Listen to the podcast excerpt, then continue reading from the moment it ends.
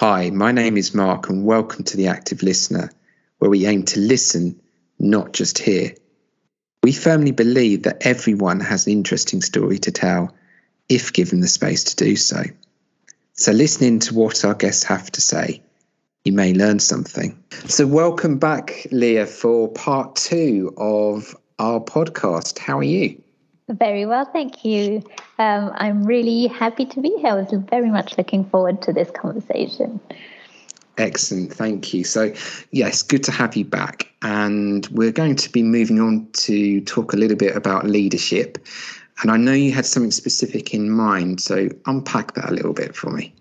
Yes. Um, well, where I wanted to go today was really around the responsibility that we have towards other people's development. Um, and so perhaps the best way of framing this conversation would be um, as a leader, where do your responsibilities start and stop with your team's development? And the reason I was delving into that is because I've had a number of conversations um, with people who tend to take responsibility for the actual development of their own staff. And when their own staff or colleagues or teammates either refuse that development or aren't ready for it or don't engage in a development trajectory, it can be lived as a personal failure to have engaged in our team's um, development. And it can be seen as, you know, is it because your leadership is not of good enough quality that people don't become the very best version of themselves? So I thought it was because this conversation has happened quite a few times. I wanted to um, perhaps provide a, an idea as to what you're responsible for as a leader and where those responsibilities stop um, with um, with your your teammates or colleagues or the people that you're responsible for. Yeah, that sounds very interesting and good because certainly where I work, uh, and certainly in the past where I've worked, we've always had some sort of structure in terms of uh, staff development and discussion. And we'd call them continuous conversations or 360 degree feedback. And various companies take different stances on that. It could be, right, I've identified these are your learning points and I think you should work on these. Others will be much more from the point of view of the, the colleague saying, I've identified this and we kind of work together in it. So, what, in your opinion, would be the way forward? So, I think there's um, the the the leader in a team. So, say you have um, a team and you're in that position where people report into you.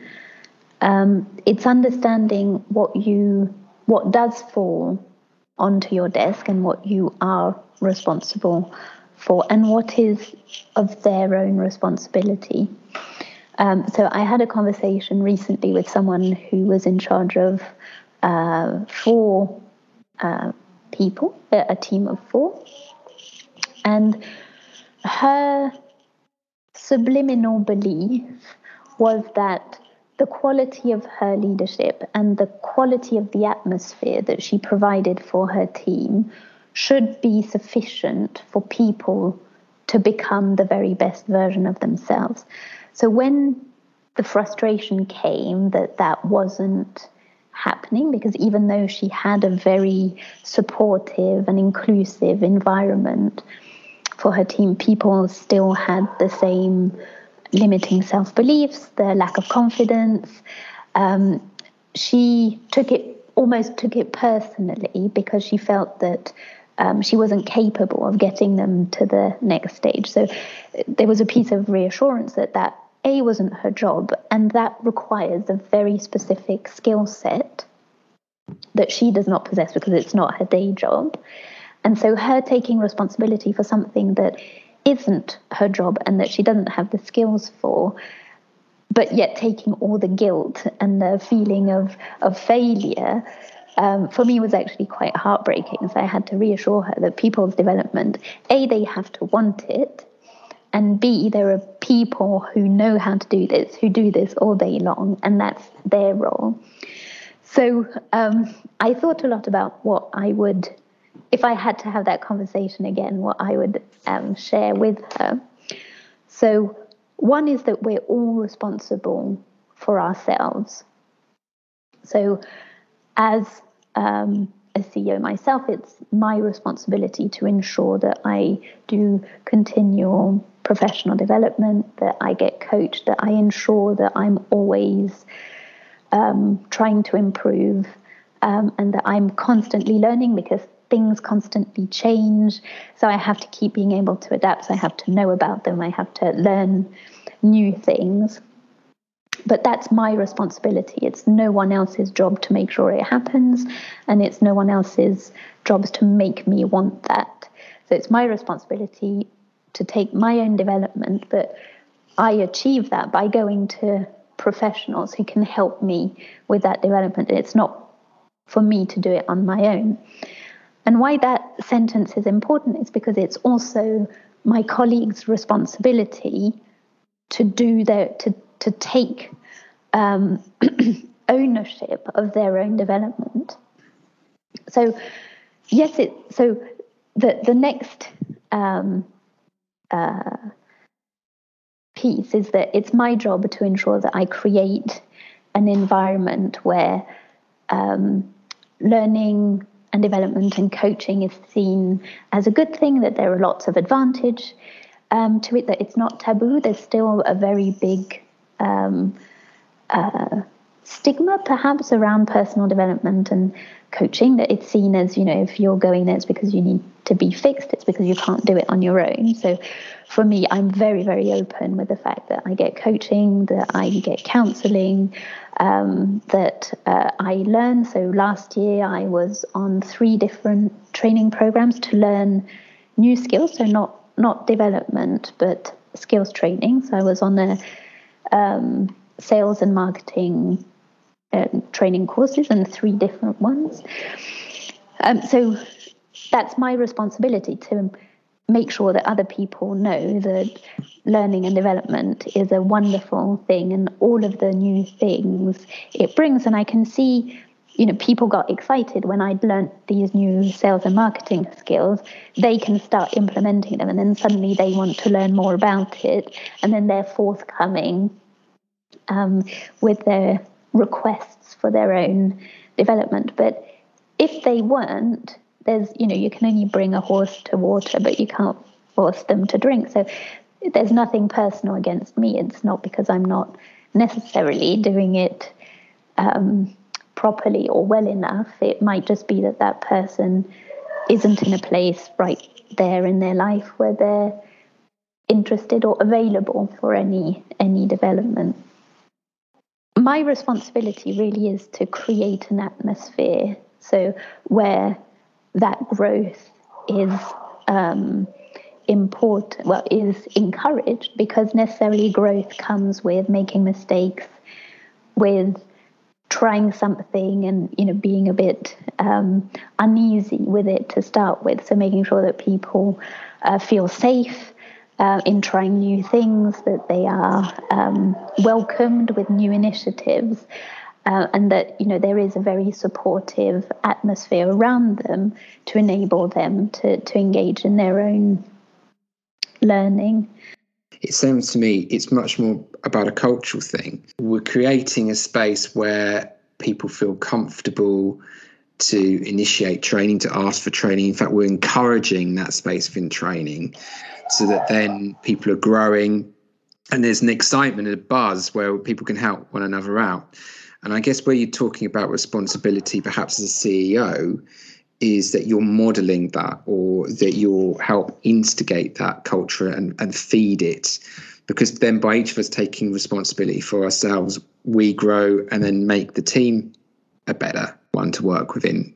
Absolutely, and I had that on my on my list that you know that leading by example. It's not by be, me being perfect and knowing everything. It's me admitting that I don't know everything and that I need to go and get some training because I think that's still quite um, an assessment that CEOs should know everything. But if you go and get some training and development, it means you didn't know everything. So can we still trust you in that position up there where you're supposed to to know everything? So I think it's a very strong message in itself. You know that um, continual learning is a good thing. That as a CEO, no, I don't know everything, and um, you know that constant curiosity and willingness to engage in new territory um, is a good thing, and I'm making that message.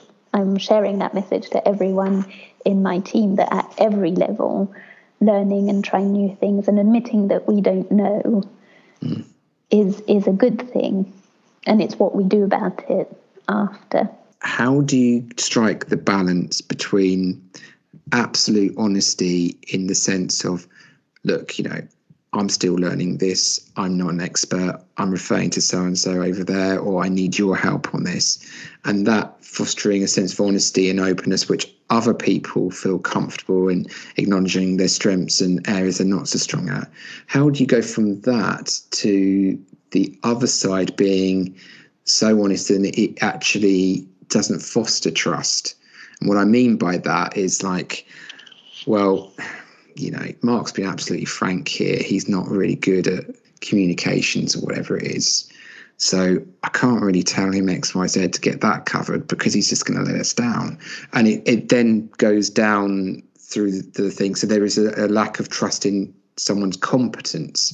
So how do you strike the balance between open and honesty in order to foster growth and encouragement and everyone else to be open and honest. And competence whereas you, are not saying too much and, and then destroying the morale. I'm in a bit of a, a comfortable position because being a ceo is really being a generalist. So even though i've got um, a you know a strong uh, subject matter background so i know about you know what we sell at Leadership Trust. I I'm not a finance person and I'm not a sales person. I'm not a marketing person. Um, so I need to know the top line of it. But then I've got the luxury of saying, you know, it's not my job to know it, but I want to know how it works.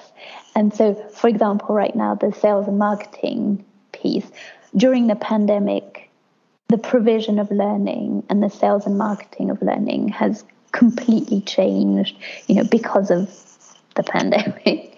Mm. So I wanted to upskill myself to understand, you know, how do you better use, um, you know, digital marketing, social media, online communities, um, and these new types of marketing processes that I could see actually, and this is sort of the meta element of learning, is I enrolled in some courses and I could see how they were delivering their material, and I was like, that is amazing.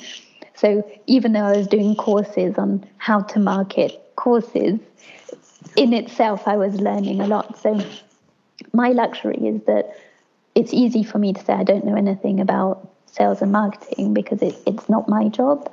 So now that I've gone through this training, I'm a beginner at sales and marketing, but I understand the, the bigger principles. And so now I can say, you know, so I've dabbled in a few things and it's worked incredibly well. So now I can go out to the team and say, well, if we had someone on the team who actually knows what they're doing, imagine how we can really pour gasoline on the fire and really make it explain. I was hesitating there because I thought it was a very bad example considering the current circumstances.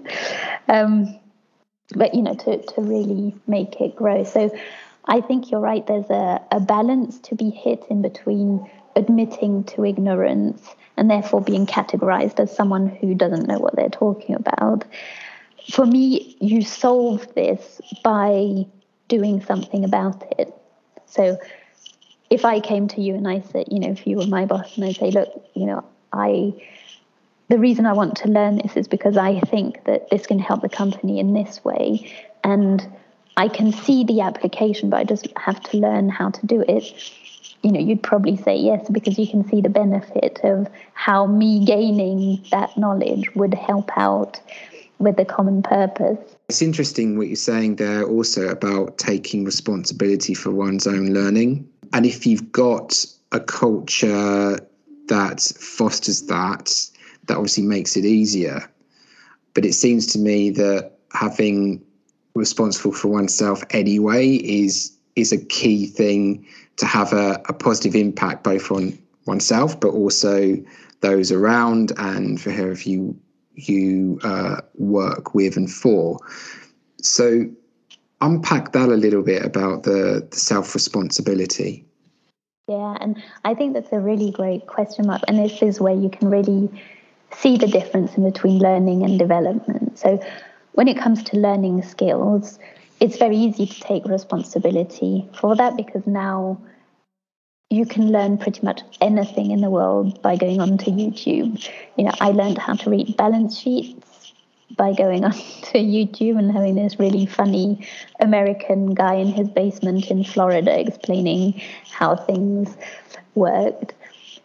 Development is slightly different because it usually happens in a blind spot. So the real value in development is providing you with a new light on elements of yourself that you weren't aware of before. So it's, and that is more complicated because you don't know what you don't know. So I think it's more of a practice, you know, and I think that that's the hygiene of development is that it's not necessarily something that comes from a place of need, because when you're not aware of it, you don't know what you're missing.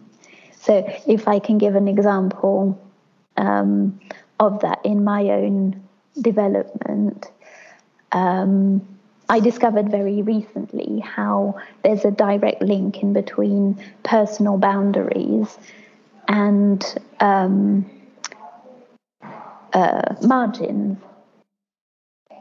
And so, and the reason with that is because if you don't have strong personal boundaries in your life, you don't have strong boundaries with your clients.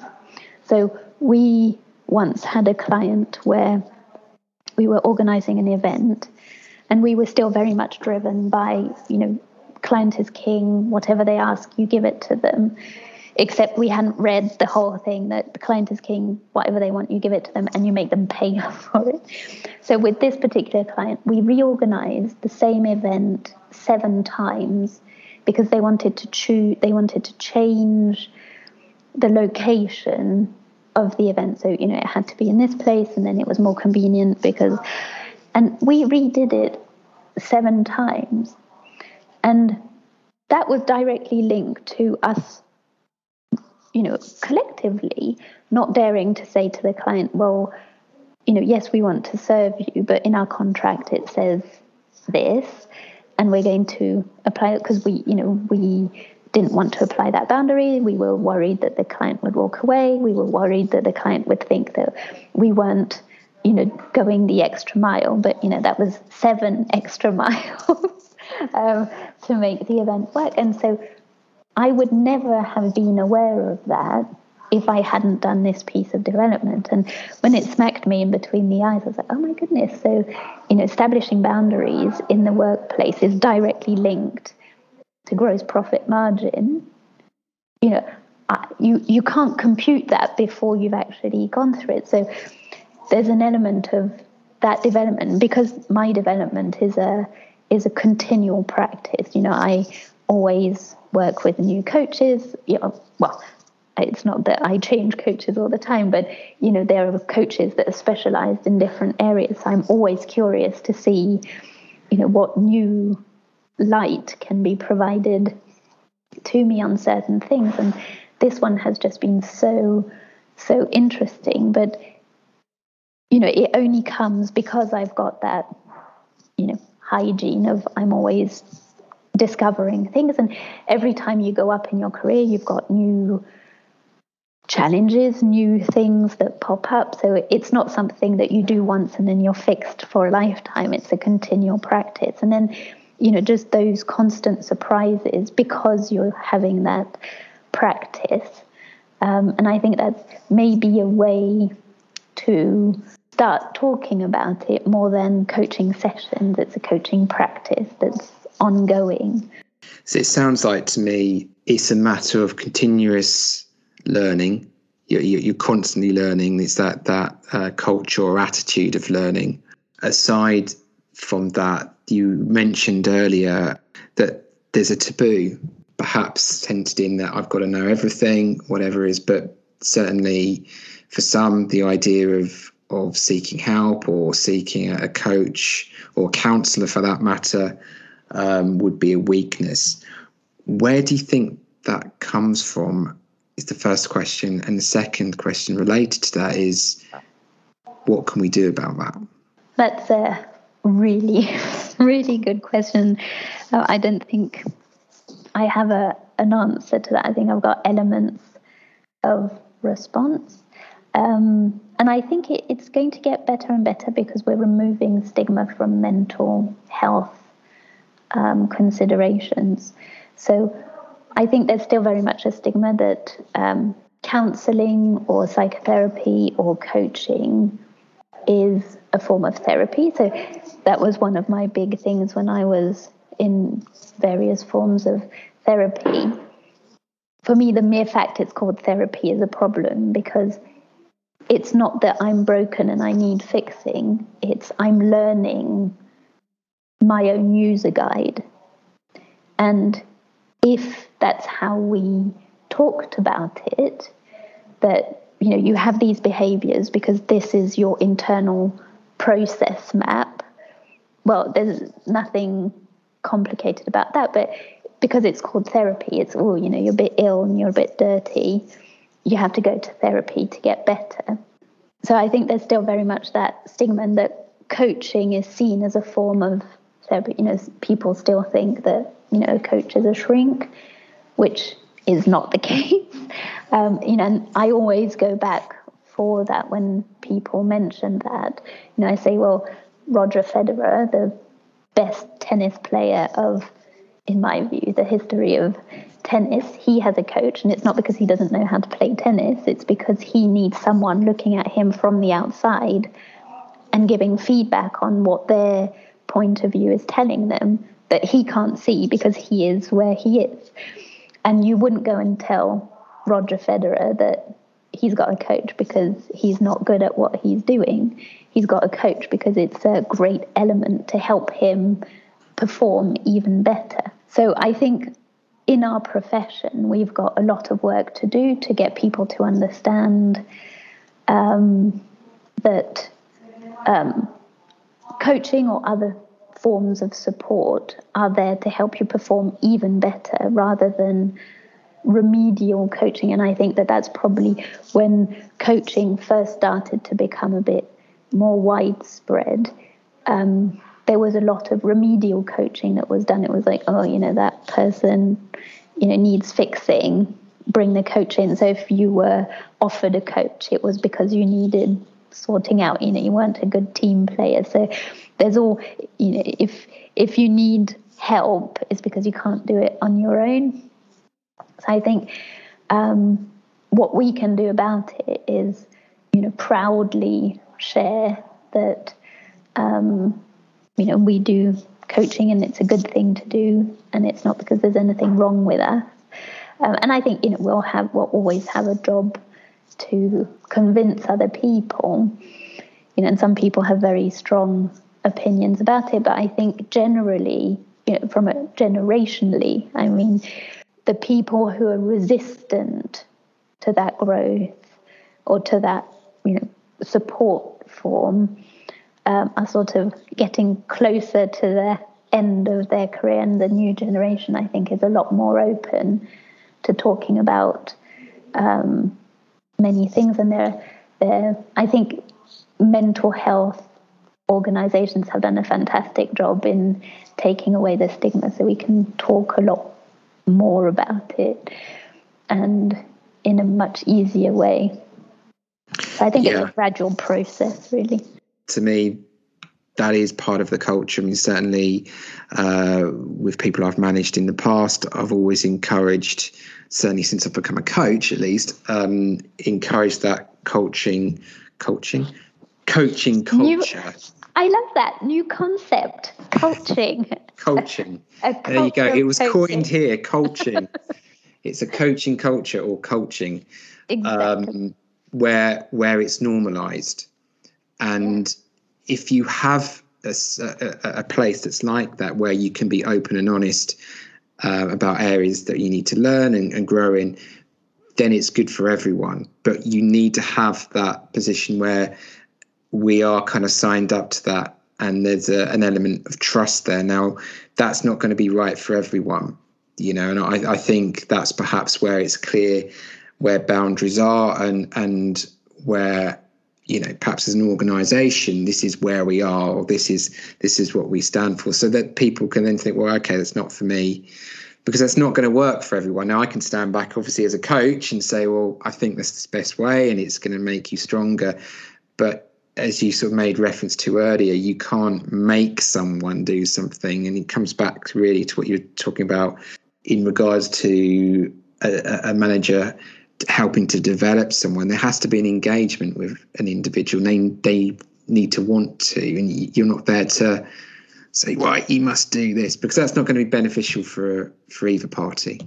Yeah. And I think that there's a very, um, you know, what you were saying about boundaries is really important and respect for where that person is in their development. You know, even though I'm a huge consumer of you know, coaching and other forms of support, there are some times where I, you know, a lot of changes happening, and then it just has to sit in a corner for a bit. So I'm not available for it, and I think respecting that development trajectory is also really important. So I know that some companies have tried sort of compulsory, you know, like whatever quarterly meeting with your career coach or something. And um, I think there's a balance to be held in between it being completely employee driven, you know, individually driven and company policy. So I'm not quite sure. I think it's I'm not quite sure what the solution is. Uh, probably a case by case basis, and that's where leadership is even more important. exactly. I think uh, an observation as well would be it's often when people feel something is being done to them mm. that they will bulk or become stressed or not want to do it because they have no involvement. And rather than someone feeling something's been done to them, they want to feel, well, I'm involved in this. It's a two way process. Whether that at that point, that two way process is happy for them, they're happy to step back and say, no, I'm happy for you to do that. I don't want any involvement. That's fine. But it's often the freedom of choice. And when someone feels their choice has been taken away and it's like, we are doing this, that can be very um, stressful. Yeah. And create huge resistance. Absolutely. For then and in the future, you know, if coaching had been forced onto me, it would probably have broken the whole attraction of coaching there and forever. Yeah. But I thought I've just got three points on. Um, so I shared what we are responsible for as leaders when it comes to our um, teammates colleagues' um, development, what we're not responsible for. So, if you're responsible for uh, creating a fertile environment for learning and development where people feel safe in learning, in taking the initiative of their learning, in being interested in their development, you've done your job as a leader. And if you're role modeling, that interest in learning and development and constant growth, um, you really have done your job. Um, what is not your job is doing the development itself.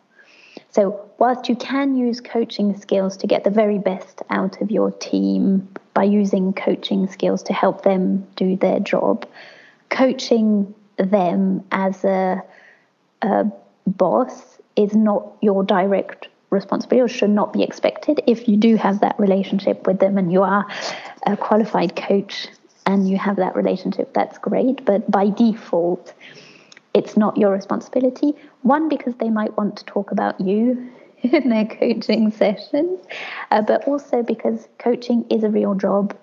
You need a lot of training to be able to do it properly. Um, and it's a lot of work. It's it, it takes up a lot of time, which is not your job. um, so you can't be expected to coach your own team and deliver on your day job.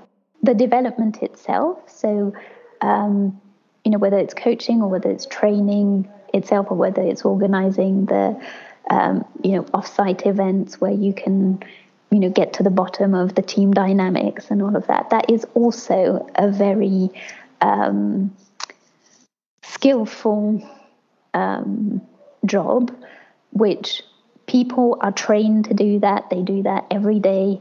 Um, and I think it's really important not to take that responsibility yourself. Facilitated meetings are great.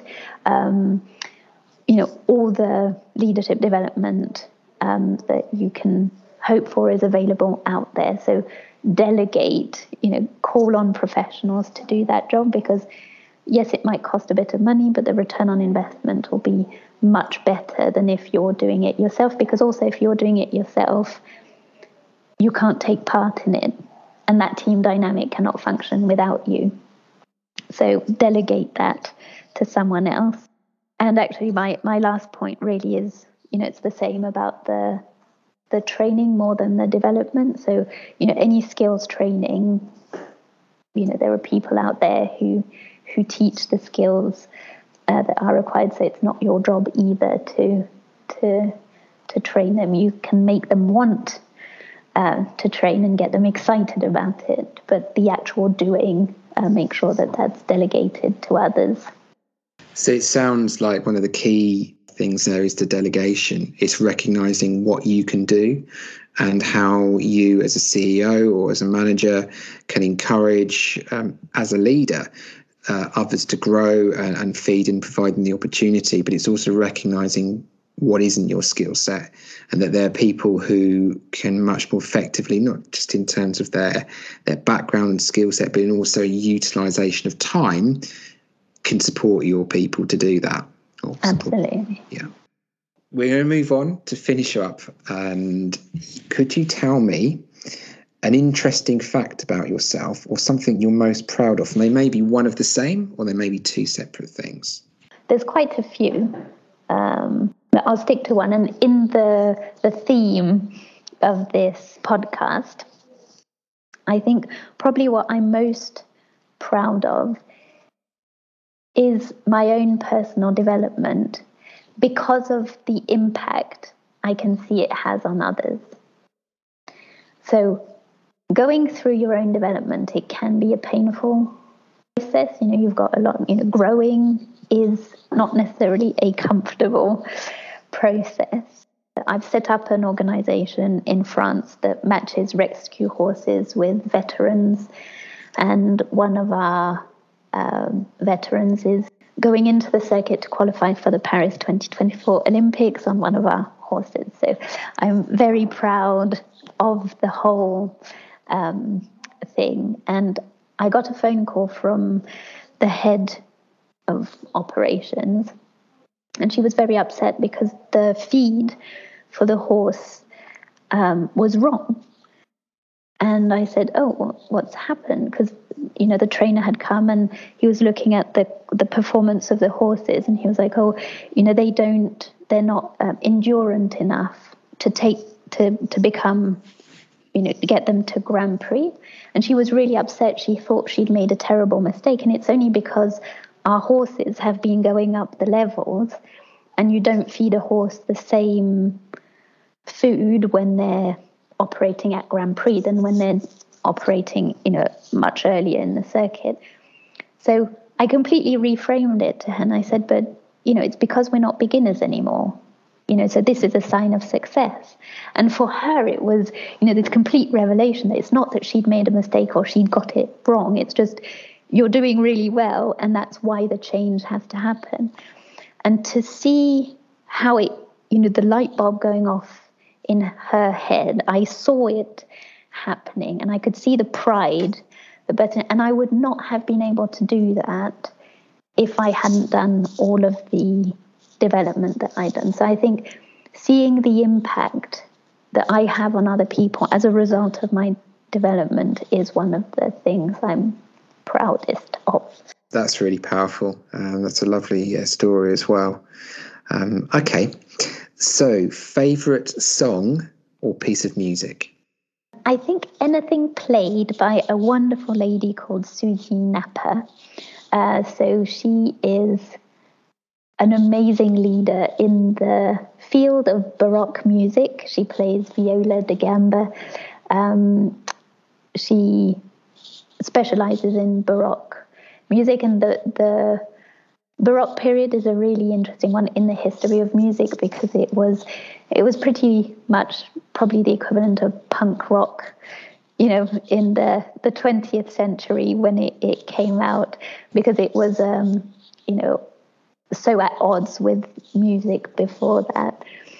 Um, and she has amazing interpretations of it, and she is so open to so many different styles. On one piece, uh, John Sebastian Bach uh, wrote an opera but didn't get to finish it. And um, she was involved in imagining what the end of this opera would sound like. And she got DJs involved, um, she got Baroque musicians, and it was just like this amazing collaboration. And people might have this belief that um, classical music can be very stifled, but she brings so much air and curiosity and creativity into it. Um, so anything played by Susie Napper. So what's really exciting about that is I'm very much into fusion. So I had a years ago now. I, I did a collaborative piece I headed up based out of uh, Desert Island Disc, so the, the Radio 4. And it was in response to something Paul Gambaccini said when he was talking about un- underrepresentation of certain music. He said, well, that's because of the dynamic of the people we listen to. And I was like, well, hold on a minute. I'm not really sure I like what you're saying there because you're pigeonholing people in terms of who listens to what. So I basically went out and did this questionnaire with loads of people from various backgrounds and took their portraits. I took their song choices and they had lots of different styles of music. And what was really interesting is that across the board, most people had classical music regardless of whoever they were. It didn't necessarily mean they really loved classical music, but it meant something to them. And it was it was interesting as well how people would choose music because of the part they were in in life at that time. So anyway, came to the the, the launch night, and I had a poet, a dancer, and a friend of mine's a DJ, and so he mixed Rachmaninoff with reggae. So he had literally the whole gambit of this different stuff. And then I had someone dance. It was so cool. Oh God, no, but that's amazing. For me, this is leadership in any setting. You know, leadership isn't just business and politics, it's leadership in music. What you achieved required amazing leadership skills. And what oh, Susie is achieving. Yeah. Well, yeah. Thank you. I'll try and dig out the video and you can um, I'd love that. Tell me about a person you admire. Actually, um, I would talk about uh, Manon. So Manon um, is the you know head of stables, head of operations, everything um, in the horse initiative that I'm involved with. It's just everything about her. She just she works so hard. She's so determined, um, and she's so loving and caring. Um, and um, you know, she's no nonsense, but you know, you can see the love she has for all of the animals. The you know, the stable is cleaner than my house. You know, she's a killer for hygiene. You know, and that's really really important with horses. When it comes to leadership, we always think of, you know, these big, um, noisy, loud people, you know, who go off and do amazing, heroic things. But she, you know, quietly in in the background, you know, her leadership is incredible. And, you know, if things are going the way they're going, it's, you know, everyone's contributing. But that quiet, no nonsense, getting things done leadership, I think is something that's very overlooked. So I wanted to highlight it here. Favorite food? Oh, uh, Vietnamese pho, no doubt. and why particularly? Well, my dad was born in Vietnam. Very complex life story. I grew up in a Japanese concentration camp. Parents fled, lived with his grandparents. Um, and he never returned to Vietnam. So he left when he was six. Um, I think it was a bit of a painful um, experience. And when I started my career and I was making um, good money at the time, I always said to him, you know, he funded my um, part of my studies, and you know, my gift to him was to go back to Vietnam with him. And on our evening, our first evening in Hanoi, we just walked out and we had this amazing bowl of soup, you know, and we've been having this soup forever in our family, but you know, it was just the two of us. We sat down on these little stools on the side of the street, and it was this little old man that had, you know, an enormous vat of broth and just dished it all out and it smelt amazing and we were tired and jet lagged and it was just like this wonderful intimate moment with my father. So emotion is all is in food and this one definitely carries a lot of it. That's amazing. Thank you. A favorite place? So I hesitate um, in there. So the stables definitely is one of them, but one of my favorite places at the moment is uh, my flying school. So I'm taking um, my pilot license, and I absolutely love uh, my flying school. It's one of the few flying schools that is owned and led by a female female pilot. Um, my flying teacher is an experiential flying teacher. So my first lesson with him, I did takeoff and landing, and he didn't seem to panic. So that was a good thing. Um, and it's just a wonderful place for me because my day job, I deal with human emotions. You know, that's what I do. So going to a hangar where everything is mechanical engineering, you press on a button, this is going to happen if it doesn't start, it's because you've got to do this. And it's very, very restful for me to just be able to be with machines that do as they're told every so often. So it's a, a good rest for my emotional intelligence organ. And I imagine quite freeing as well. Yes, definitely. Finally, a favourite book, film, or video game, or all three? well, I must confess I am a bit of a Game of Thrones fan. I think it's the best account of human nature since Shakespeare. Well, thank you. Thank you for your, your time, Léa, and uh, really insightful uh, stuff for sharing. So thanks for coming along.